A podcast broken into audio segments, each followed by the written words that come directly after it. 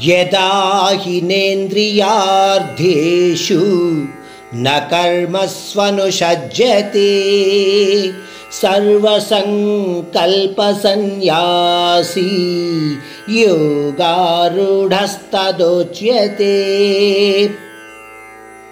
పరమాత్ముడు ఈ శ్లోకంలో అంటున్నాడు నిష్కామ కర్మ చెయ్యాలి అంటే మానవుడు మొదటిగా తన మనస్సుని అదుపులో ఉంచుకోగలగాలి.